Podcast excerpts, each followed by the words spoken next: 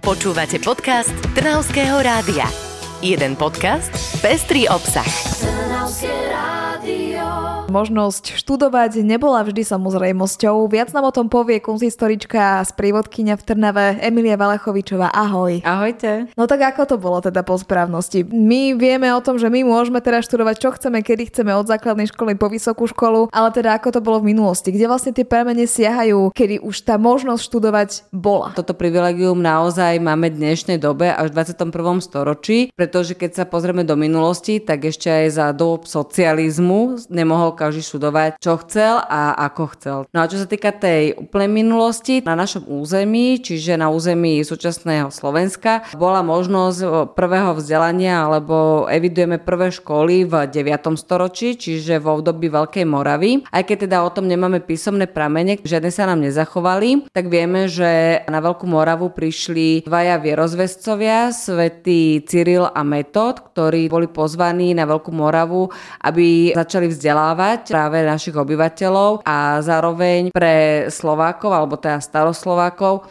vytvorili jazyk staroslovenčinu a abecedu pod názvom Hlaholika. Tí, tí sa obklopili učencami, ktorí teda vzdelávali a takto vlastne vznikajú prvé školy na našom území. Ako si to máme predstaviť? Oni vznikali už klasické tie školy, alebo to boli iba nejaké krúžky, kde sa stretávali ľudia niekedy príležitostne? Áno, presne tak. Skôr by som si to vedela predstaviť ako nejaký krúžok, kde záujemcovia prišli a počúvali slovo, rozhodne si nerobili poznámky, skôr iba teda vstrebávali myšlienky myšlienky a hlavne boli cieľom rozpravy a také logické rozmýšľanie. A bolo to dostupné všetkým obyvateľom alebo iba nejakým privilegovaným vrstvám? Hlavne iba podľa záujemcov a vzhľadom na to, že teda aj Konštantín, aj Metód boli pozvaní duchovenstvom, tak išlo hlavne o žiakov z rád duchovenstva. Čo sa vtedy ale učilo? Asi to neboli nejaké veci, ktoré si vieme predstaviť v súčasnosti, že potrebujeme. Možno to boli aj úplne také základy, ktoré nám prídu samozrejmosťou, ale vtedy asi neboli. Čo tam spadá pod to? Tak ako teda v tom 9. storočí, tak určite aj v tom období raného stredoveku základ základom vzdelanosti bola teda hlavne výučba jazyka počúvaného, čiže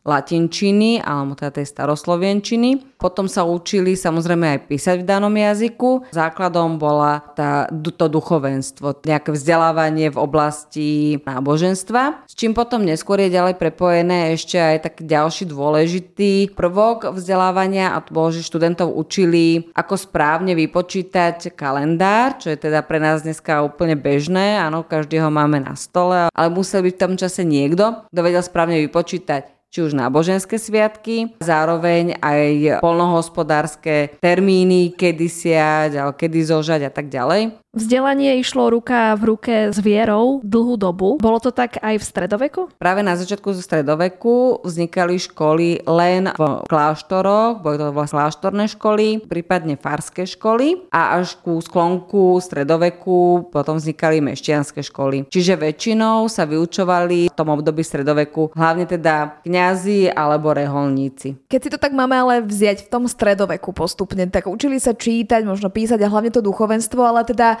to nie je všetko, pretože bol tam aj nejaký spev, alebo to asi patrí tiež taktiež k duchovenstvu. Boli nejaké štýly, ktoré museli vedieť, alebo nejaké umenia takzvané? Áno, uh, hovoríme teda o siedmých slobodných umeniach, ktorých sa vyučovali práve aj v tých kláštorných školách, aj farských a hlavne teda tých mešťanských. Boli rozdelené na dve časti. Prvé je trivium, gramatika, retorika, dialektika, ktoré sa teda vyučovali práve na základných školách, alebo teda to bol taký ten základ výučby, pretože väčšinou len učiteľ mal pri sebe nejaký rukopis alebo knihu, z ktorej čerpal. Žiaci skôr prijímali všetky tie informácie iba v tom ústnom podaní a nerobili si poznámky a hlavne sa potom učili na cvičeniach využívať práve tie znalosti zo, zo školy, čiže sa učili takému logickému rozmýšľaniu. A potom e, prichádza ten druhý stupeň, vyšší stupeň a to je kvadrivium, do ktorého spadajú už aritmetika, geometria, astronómia a hudba. To sú vlastne tie umenia, ktoré už boli takým tým vyšším vzdelaním, kde už potrebovali tí študenti ovládať písanie a čítanie a hlavne jazyk. A boli teda takým doplnkovým štúdiom a práve tá astronómia slúžila na pochopenie nielen vesmíru, ale teda aj práve toho, ako sa striedajú ročné obdobia, alebo teda vlastne celý rok prebieha. Možno by niekomu prišlo také zvláštne, že prečo aj práve hudba do toho spadá. Je to vlastne taký tiež e,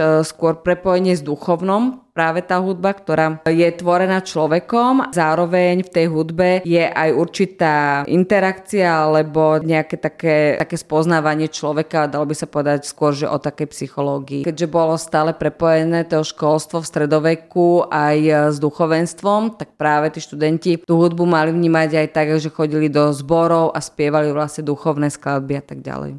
A umenie akoby vizuálne to sa neučilo? Niektoré tá časti, tá hlavne architektúra je prepojená práve s geometriou, ale neučili sa takému tomu, tomu znešenému menu, o ktorom sa bavíme dneska.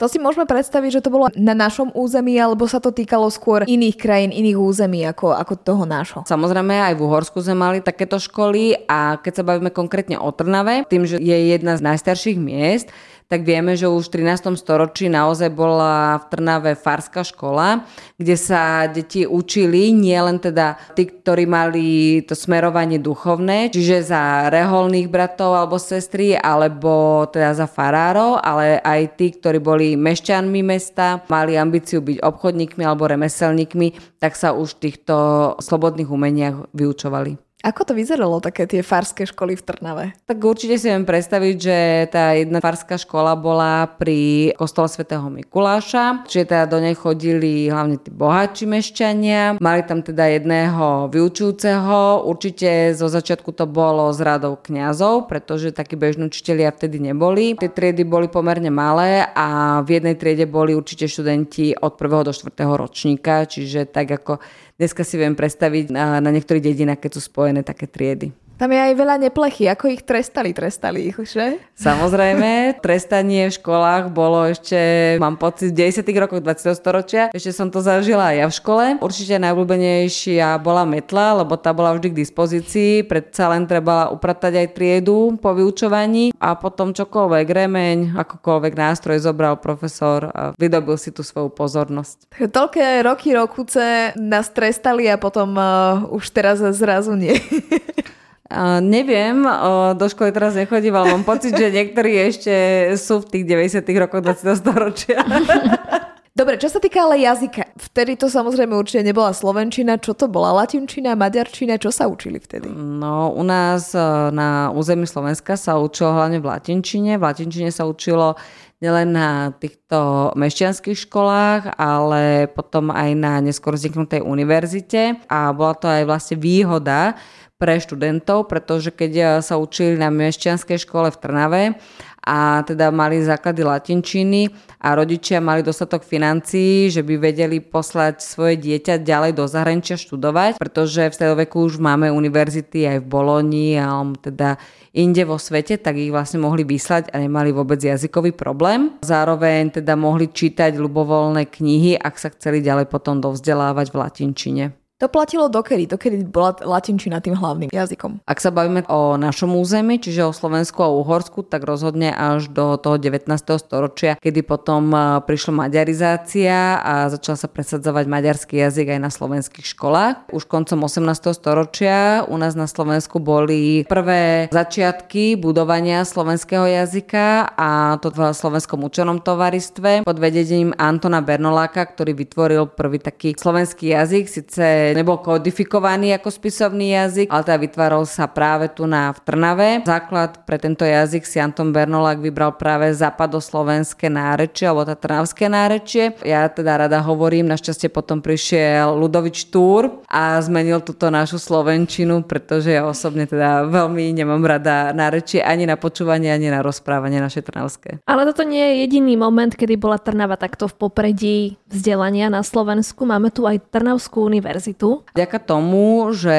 sídlo Ostriehomského arcibiskupa bolo vytvorené práve v druhej polovici 16. storočia, tak arcibiskupy sa snažili aj e, o vzdelávanie práve v tomto regióne, čiže už arcibiskup Mikuláš Olách prvý začal rozmýšľať o tom, ako by povznesol vzdelávanie u nás v Trnave a založil v Trnave kolegium, pozval sem jezuitov, ktorí tu vyučovali a bol to vlastne taký predstupeň štúdia teológie. V roku 1635 kardinál Peter Pázmaň založil v Trnave Trnavskú univerzitu, o ktorej práve teraz hovoríš, a tam mala počiatku dve fakulty a bol to teda naozaj obrovský počin v tej dobe, pretože bola vlastne druhá univerzita u nás na Slovensku. Prvá bola Akadémia Istropolitána v 15. storočí. V tom čase založenia, čiže v tom 1635 roku, to bola jediná univerzita v Uhorsku, kde mali možnosť študovať študenti nielen teda zo Slovenska, ale z okolitých krajín. Ak si to vieme predstaviť, tak teda sa bavíme nielen o uhorskom regióne, ale napríklad aj z Chorvátska, alebo proste z Polska a z ďalších krajín, kde teda univerzity nemali. Prílev týchto študentov aj z iných krajín znamenal asi veľkú vec aj pre Trnavčanov. Ako sa zmenil ten život pre bežných ľudí? Čo sa zmenilo v meste? Najlepšie by sme si to vedeli predstaviť, keď si zoberieme historické jadro a uvedomíme si, že koľko budov tohto obdobia patrilo Trnavskej univerzite. Šlo teda o novú stavbu kostola Sv. Jana Krstiteľa, ktorej súčasťou potom boli ďalšie budovy, kde práve sídlila univerzita so svojimi dvoma fakultami. To bola filozofická a teologická. Napríklad bolo tam observatórium, veľká knižnica. Súčasťou univerzity boli štyri štvorkrídlové budovy, ktoré slúžili ako internáty pre študentov a tento obrovský komplex sa nachádzal v štvrtine pôvodného stredovekého mesta. Takže už len tento veľký priestor nám e, môže napovedať o tom, ako sa zmenilo mesto, že aký tu bol veľký prílev nových e, študentov, nových obyvateľov a hlavne kúpy schopných ľudí. Pre tých uh, Trnavčanov, ktorí tu mali svoje obchody alebo remesla roky rokuce, tak uh, zrazu bol obrovský náraz nových záujemcov a to sa teraz nebavíme iba o topánkach, odevoch, ale aj o vzniku nových hostincov, kde teda trávili študenti svoje voľné chvíle. Tým možno aj potom súvisia problémy zasa mesta. Študenti nemali právo napríklad sa ozbrojovať, ale veľmi často to robili a vieme teda zo záznamov mesta aj univerzity, že častokrát prichádzalo k rôznym stretom medzi obchodníkmi a remeselníkmi mesta a medzi týmito študentami. Často boli vyťahované zbranie a to nielen teda v triezvom, ale aj v podnapitom stave. Veľmi časté boli potom konflikty medzi mestom, ktoré chcelo túto situáciu riešiť a univerzitou, ktorá zasa brala práva študentov ako vážnu vec a teda zároveň za nich iba bola zodpovedná, čiže nemohli byť súdení mestom. A tieto konflikty tu boli pomerne časté. To, o čom som teraz hovorila, to tu máme v podstate aj v súčasnosti. Sice cez koronu to trošku ustúpilo, ale väčšina Traučanov si určite pamätá aj rôzne incidenty, ktoré majú aj súčasní študenti univerzity alebo teda našich univerzít práve s mestom, ako napríklad kúpanie sa vo fontáne na hlavnej ulici a podobne. Len teraz už nemôžu ten remeň použiť. A, áno, ani byť väznený v našom žalári.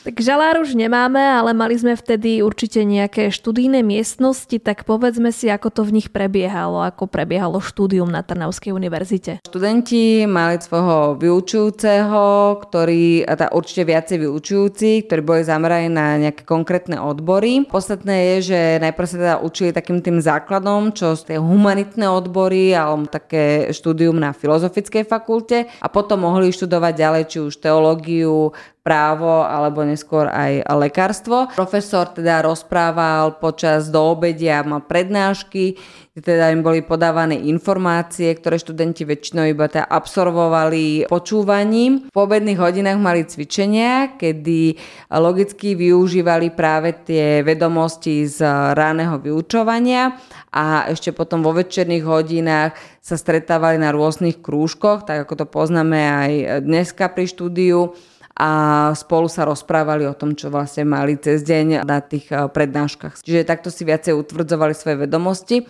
Rozhodne si nemôžeme predstavovať študentov ako dneska zatvorených doma v izbe pred knihami. A potom zabudali určite v tých hostincoch. To som chcela povedať.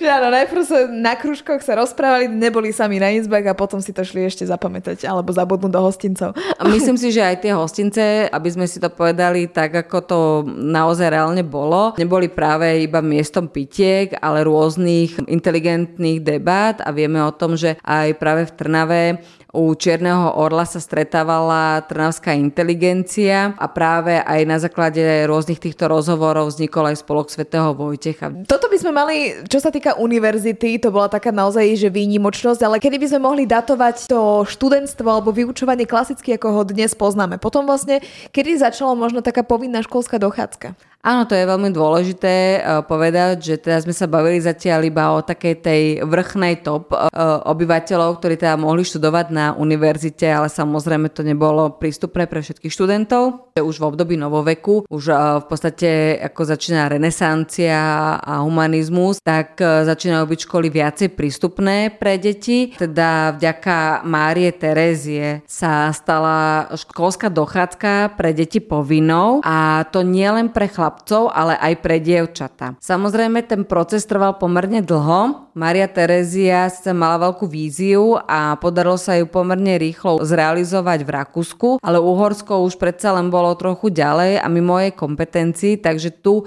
trvali tie zmeny alebo ten nástup práve tej povinnej školskej dochádzky až do obdobia panovania jej syna Jozefa II.